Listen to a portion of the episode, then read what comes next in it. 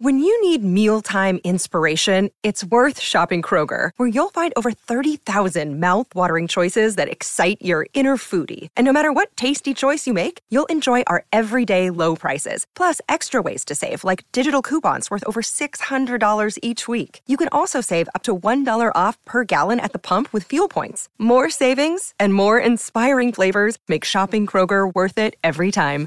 Kroger, fresh for everyone. Fuel restrictions apply. Christianity is a kind of fusion of Jewish and Greek thought. And the person most responsible for that fusion is Augustine of Hippo.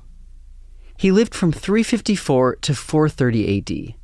And what's remarkable is how much we know about him. For someone who died almost 1600 years ago, we know a lot about his life story, his anxieties, his struggles, and his personal life. The reason we know so much about him is because when he was in his early 40s, he wrote one of the world's earliest autobiographies, Confessions. The Augustine that we know from history is uh, an extremely influential figure in the history of the Catholic Church um, and in the history of Christianity generally. Um, he was a bishop uh, of Hippo in North Africa, where he was originally from. Uh, he's also a copious writer of all kinds of texts, uh, theological texts, of course, philosophical dialogues uh, in the mode of Plato and Cicero, and an enormous quantity of letters and sermons from which we actually can piece together a lot of the individual events in his tumultuous life. He was also, as a leader in the church in North Africa, a political figure, a very prominent person.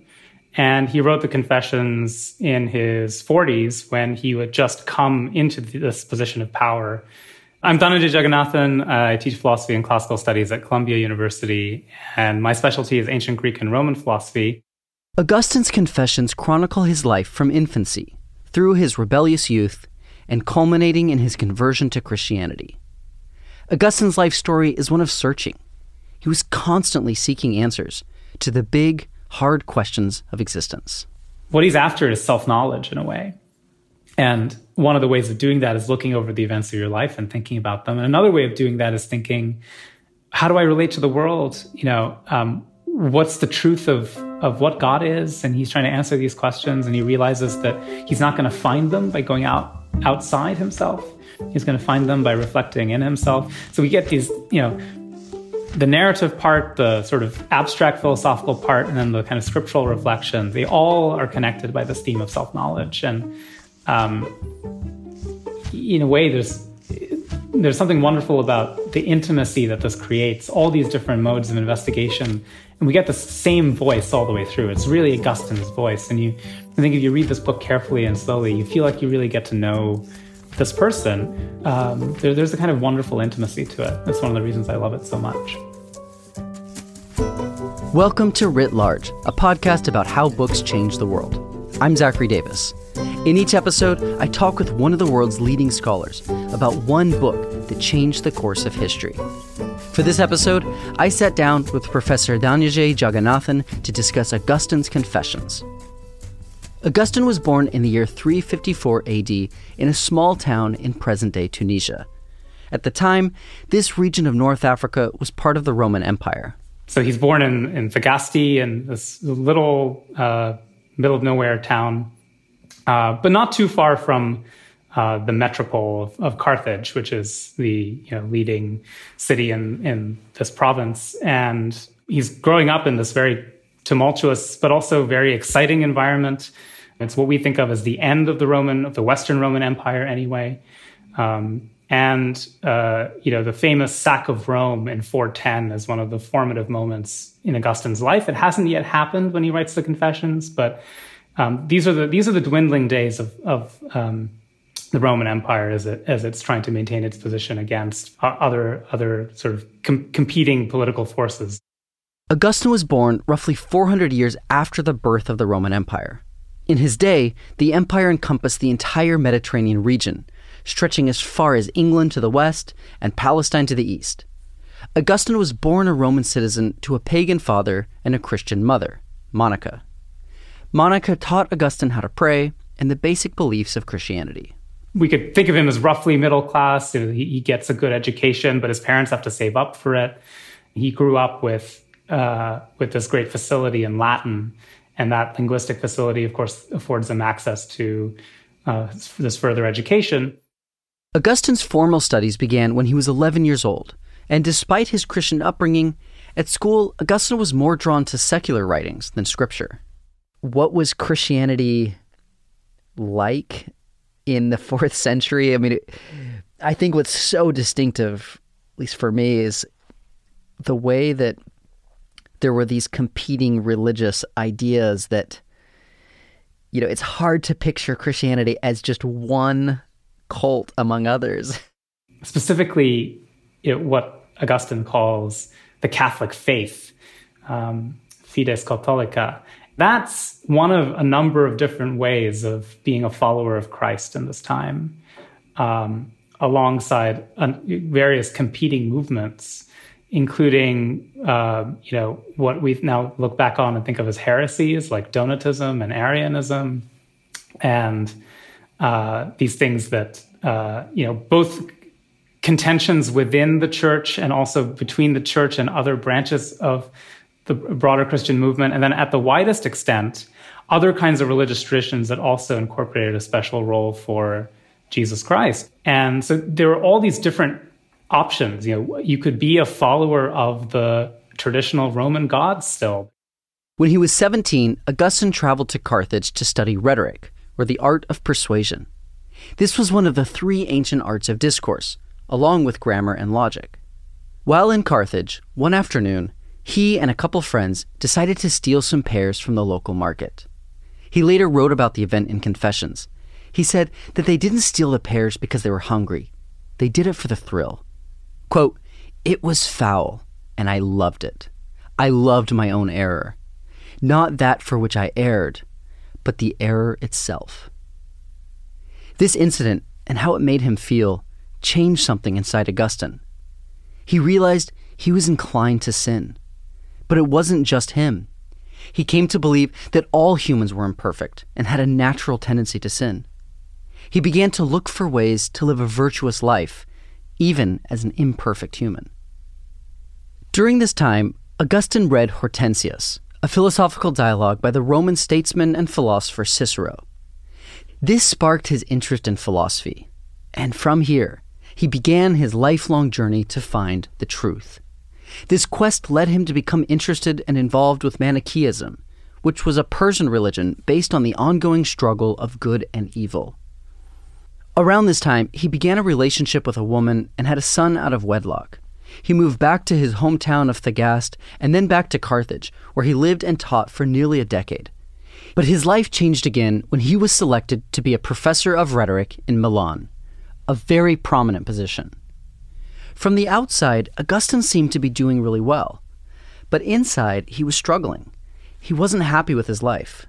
The fact that success in the secular sense of, you know, uh, being powerful, having money, having his career go well, having people regard him, none of these things brings him happiness. And eventually he sees that something has got to give, that you know, uh, his pursuit of the truth in these intellectual ways doesn't get him all the way to the answers that he wants.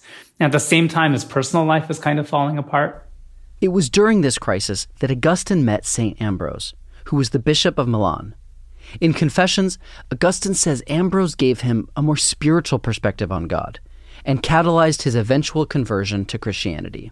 And then we get we get the sort of culmination of this narrative of anxiety in his conversion in a garden uh, in Milan. He hears this child's voice saying, "Pick up and read," and uh, and you know what is he to read but scripture? Um, and so uh, he decides that he's going to convert, and eventually he's baptized um, in the following year by Ambrose at Easter. When Augustine heard the child's voice say, "Pick up and read," all he had around him was a book of St. Paul's writings. He opened the book at random and read. Not in rioting and drunkenness, not in chambering and wantonness, not in strife and envying, but put on the Lord Jesus Christ, and make no provision for the flesh to fulfill the lusts thereof. This was the truth Augustine had been seeking. If humans were innately flawed, naturally inclined to sin, then the only way to live a virtuous life was to do so with the guidance and grace of Christ. He decides he's going to form this you know, deep intellectual community with, with some of his friends who are also alongside him for the journey, uh, who have also opted for Christianity over uh, these kinds of secular careers. At this point, Augustine and his friends gave up their careers and devoted their lives fully to Christ. Although his journey is so personal and individual, you know, his mother is there as part of this community, and um, and he relates the kinds of conversations that he has with his friends and his mother, um, and uh, and then the narrative kind of ends with this uh, incredible vision that he and his mother share when they're in Ostia. And that's one of these other kind of signature moments in the text. Soon after they shared this vision, Augustine's mother died. And then the narrative ends, and um, he begins again, asking, you know, what what am I? Who am I? Um, now in this sort of reflective philosophical mode. Not, he's no longer telling the story of particular events, but he's still answering the same question in a way that he was asking all the way at the beginning. The the the opening of the text is this uh, plea, you know, uh, this plea for help, and I think in a way to to God um, to help him grapple with the fact that he is he has like all human beings a restless heart that is longing to come to rest and he understands now that that rest is only uh, possible if he if he uh, comes to comes to rest in God in some way, and that really structures the whole text. I think that's a really central moment. Augustine's struggle is that he wants to be virtuous, but he's dealing with the reality of sinful human nature. He turns to the Bible and the story of Adam and Eve. They were kicked out of paradise for sinning. This was the original sin. And according to Augustine, if we're descendants of Adam and Eve, then sin is in our nature, and we need Christ to help us lead a virtuous life.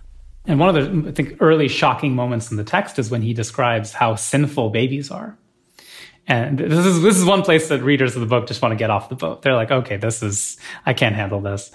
Um, but if you if you persist a little bit, you, I think you see eventually what what, he, what he's getting at. Um, you know, he's still ta- he's, he's saying the restlessness of the heart is present even in the unsatisfied desires of children, which they make known to us, and that we are more like them than we care to admit because we wrap ourselves in the competencies of the world.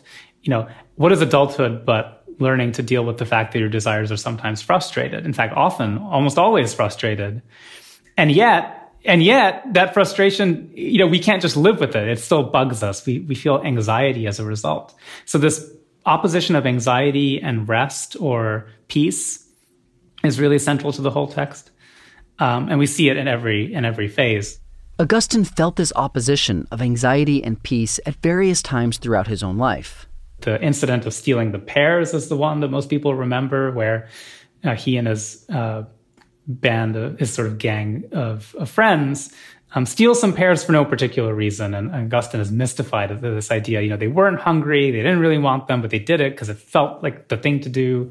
How do we understand that? And again, we get this really intense philosophical reflection. You know, what would the human being have to be like for things like this to happen? So once he's narrating particular events from his life that he's perhaps very deeply ashamed of and asking for forgiveness from God. At the same time, he's inviting his readers to come with him on this journey of both personal and anthropological investigation, right? We're thinking about what, what is it like to be this anxious creature, the human being? You mentioned, you know, he's writing this in his 40s. Um, I'm a little bit curious. What do you think was motivating him? Like, who was he writing this for? Right. So, you know, the question of motivation is is particularly interesting because this text is unique formally speaking, if you just look at at the the formal structure of the text, the confessions as a prayer. It's one of the meanings of of of confessions.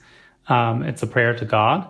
The first nine books is dominated by a narrative about his own life, and the last four books have these introspective theological and philosophical and scriptural reflections. And uh, we might think that he's got a, a range of different motivations. One of them is to just figure out what he thinks but also all the way through. He's, he's figuring out what he's thinking about his own life.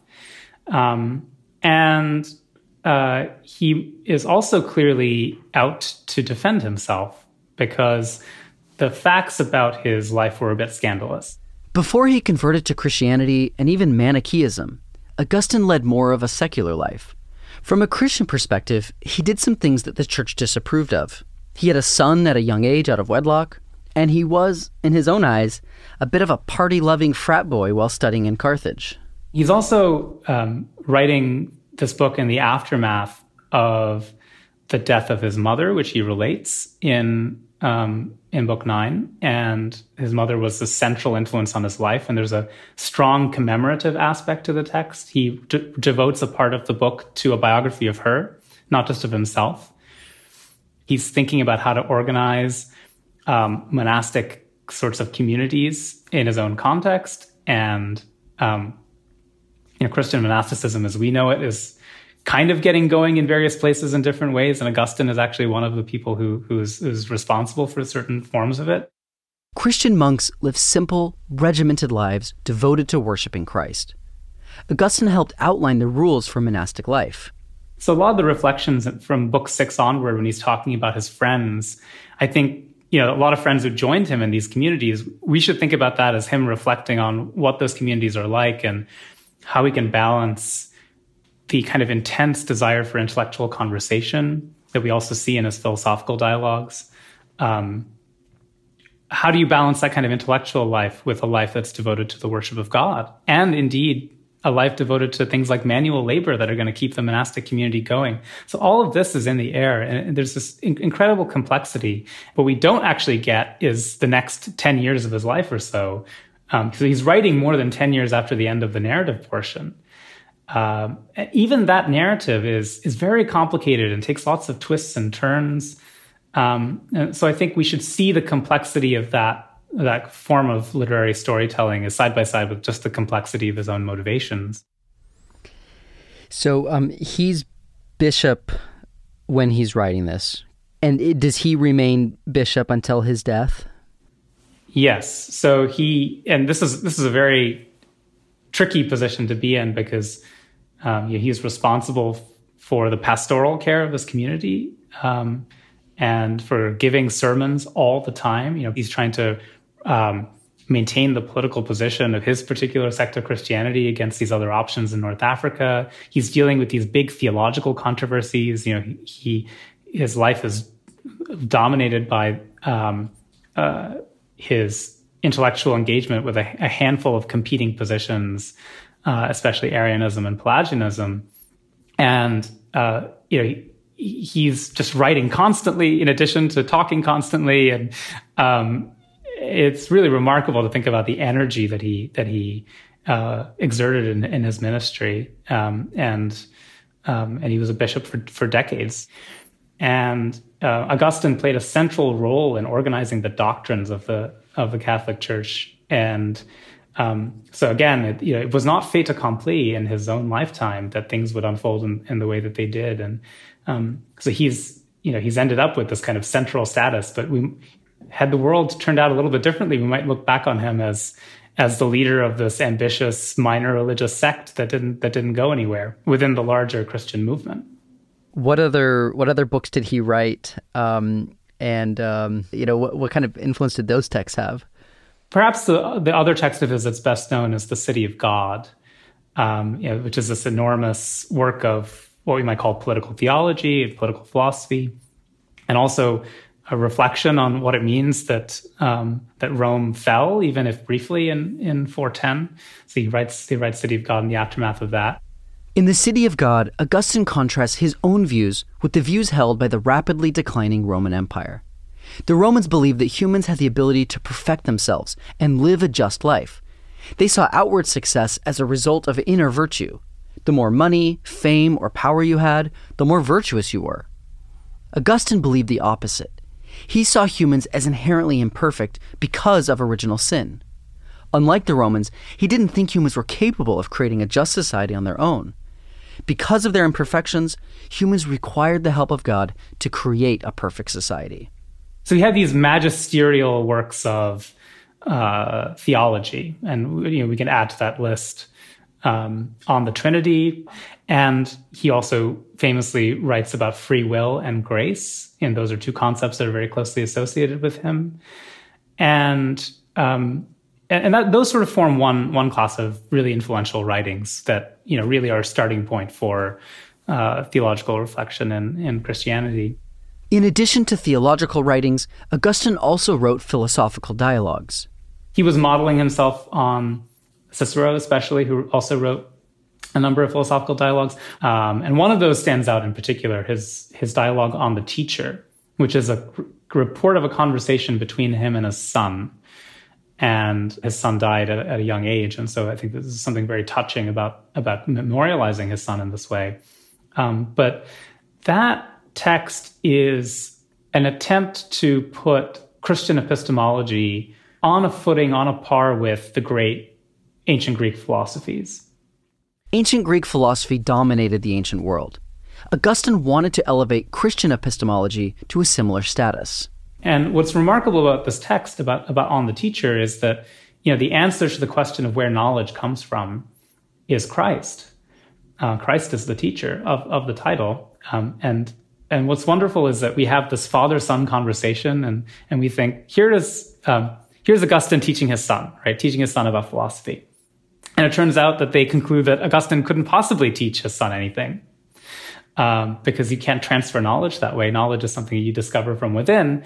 And in for, for Plato, you know, you discover it perhaps by a form of introspection, where you you know, you discover the forms and uh, for Augustine, this process of, of introspection and, and discovery for oneself centrally involves Christ.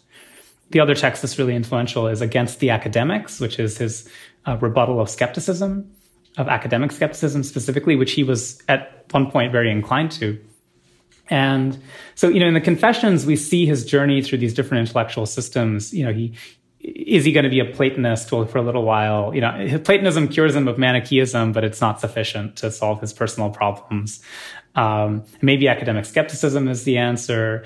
Um, you know, and, and, none of these things kind of works for him. And then Christianity is what works for him. And so we get this very narrative story about a personal seek, quest for truth. But then in these philosophical writings, we really see him grappling with the details of these of these views and showing himself to be, I think, one of the great um, uh, ancient Greek and Roman philosophers, uh, you know, part of that tradition as well. Perhaps the most important legacy of Augustine was this synthesis of classical philosophy and Christian theology. Augustine tells us himself he's seeking a single truth. And sometimes he thinks he, he finds pieces of the answer in, in the philosophical writers, uh, especially the Platonists, who rid him of this kind of materialism that, that has confused how he understands the world, um, and especially how he understands how there could be evil in the world um, which is one of the kind of central intellectual ideas that concerns him. And he really feels like he finds the answer to that in in in the books of the Platonists, as he puts it in the Confessions. And that same path of seeking the truth is what leads him to Christianity. It's not that um, those are two separate things, um, uh, and you know that he had his studies on the one hand and his personal religious beliefs on the other. And I think just seeing him narrate that journey in the confessions is really jarring to, to, to some of our sort of instinctive sensibilities on that topic. Although Augustine was confident he had found the truth he was looking for when he converted to Christianity, it didn't mean his search was over. For him, the search for the truth never ends. He really feels like he's made progress by moving from his Manichae phase through Platonism to Catholic Christianity. And, and I think you, know, you, you can't have this tidy story of how he overcame his pagan secular uh, world and then became a Christian. Um, and uh, and I think part of that is you know really grappling with the last four books of Confessions, where he has all these questions still. Christianity hasn't solved the problem of time and memory, or the problem of how to read Scripture correctly, or what the creation of the world has to do with our everyday lives. All these things that he goes into in the last four books are questions that are not doctrinally settled for him or or even settled as matters of faith and so he's still a seeker after truth even post conversion and part of his seeking the truth led you know involved these these sort of pagan uh, philosophical views so i'd like to move now to the influence of this text uh, and the influence of Augustine too. What's the legacy of, of Augustine the man and, and Confessions the text? In Confessions, we get something that um, has tendril, tendrils of influence um, that reach in all kinds of places. So, you know, I'm most familiar with his influence in, in the history of philosophy, which is um, dramatic both for, you know, resolutely Christian authors like Aquinas who are also doing theology.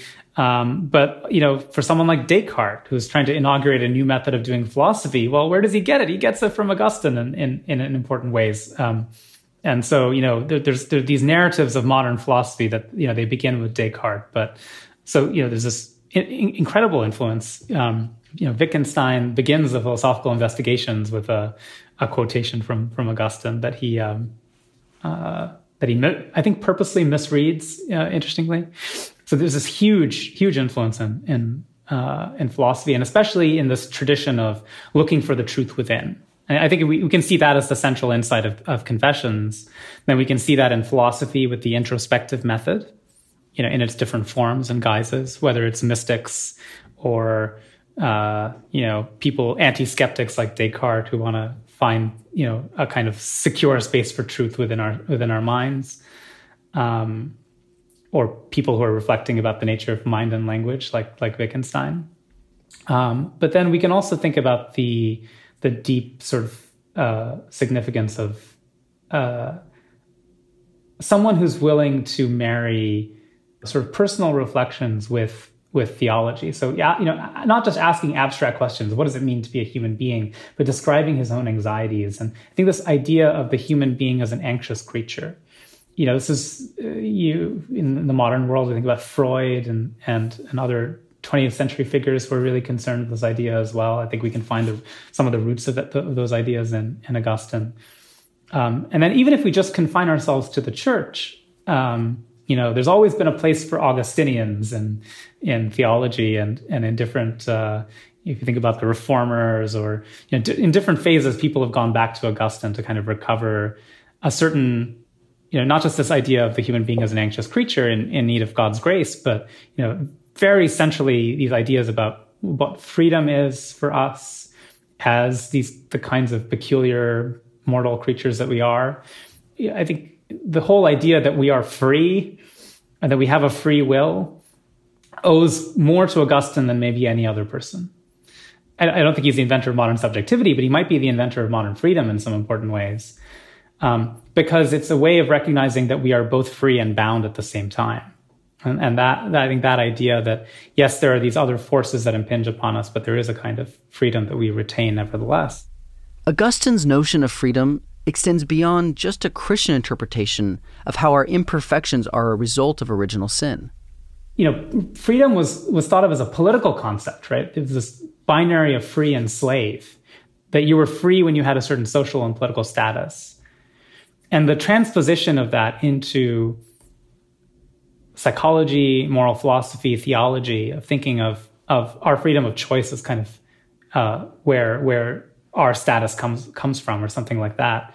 Um, uh, you know, it, it just informs so much of of I think ways of thinking about about human beings. Um, again, even absent all, all the all the theology. So uh, that that might be the that might be the single most influential legacy um, of of Augustine's thought in general. And I think what's wonderful about the Confessions is that we see that he didn't just speculate that view into existence. That he that he came to the to that view sort of through this through this process of trying to seek the truth in his own life and and overcome his own personal struggles. And um, and you know so if, if for instance we want to criticize that view of freedom we can we can we can wrestle with Augustine as a person and not just as an originator of of these abstract ideas. And I think that that again is is a powerful reason to go and read the confessions.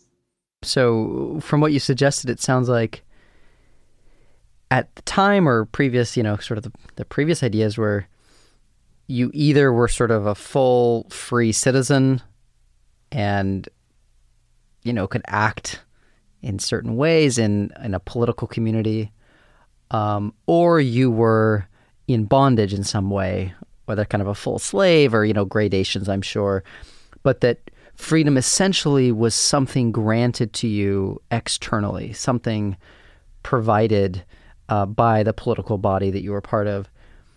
But that another different way to think about freedom is that human beings are always free because within any given circumstance, there is a choice that can be made. I think what's really fascinating about about Augustine's own view is that um, it makes space for the idea that there are um, that there's there's also something essentially unfree about us that you know the combination of that freedom and that unfreedom is the anxiety the the restlessness of the human heart. And that's because you know here, here's a here's a modern framing of that idea right? You know the, the, the feeling that people have that they're overwhelmed when they walk into a supermarket. And you think what's bad about this? You have all the choice that you want right? All these options are available to you. You have the most freedom. Why aren't you happy about that and what people find is that they don't like that you know they might they might like to have fewer choices so they could make better choices or just spend less time worrying about it and i think that that's a kind of insight that we really find in augustine that you know um, we find ourselves with our capacities inhibited or damaged in some way. Um, and for him, you know, there's got this really deep theological explanation that it, we get from Scripture, from from the idea of the fall uh, in Genesis. But I don't think we need that whole idea um, to to kind of grapple with what he's talking about. You know, we can just think about the ways in which we might think of it in terms of social forces. Um, that you know we're not free because we're we're we're not isolated rational actors. We're vulnerable to the people around us, to the social structures that define how much power we have, um, to ideology, to ways of thinking that we absorb without having the full ability to reflect on. And for that reason, even as we are able to make choices and go through life, you know, uh, at least even to some extent, uh, deciding what to do at what time, and you know, of course, as we know, some people have lots more of that kind of freedom than others do. But um, maybe we suppose all of us have even just a little bit of it. What's interesting about it is even when you feel like no one is pushing you around or restricting you in any way, you can't always make use of that freedom rightly. And that itself is a kind of unfreedom.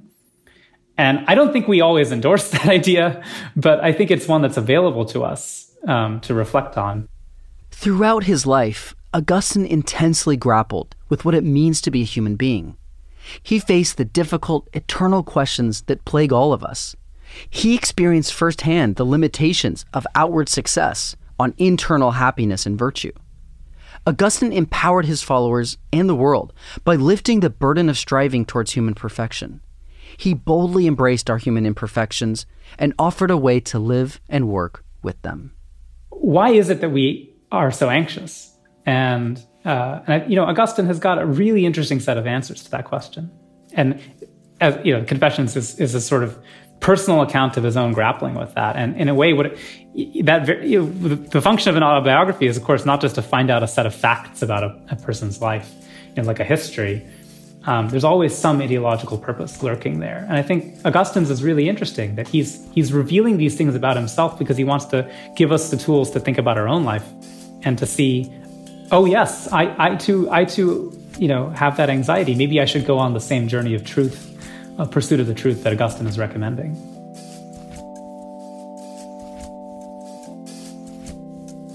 Writ Large is produced by Jack Pombriant, Liza French, and me, Zachary Davis. Script editing is by Galen Beebe. We get help from Farron Du. Our theme song is by Ian Coss, and our branding is by Dan Pecci. We're a member of LitHub Radio. Writ Large is a Lyceum original production. You can find us on our website, writlarge.fm. There, you'll find transcripts, links to the books we discussed, and more information about today's guest. Thanks for listening. See you next time.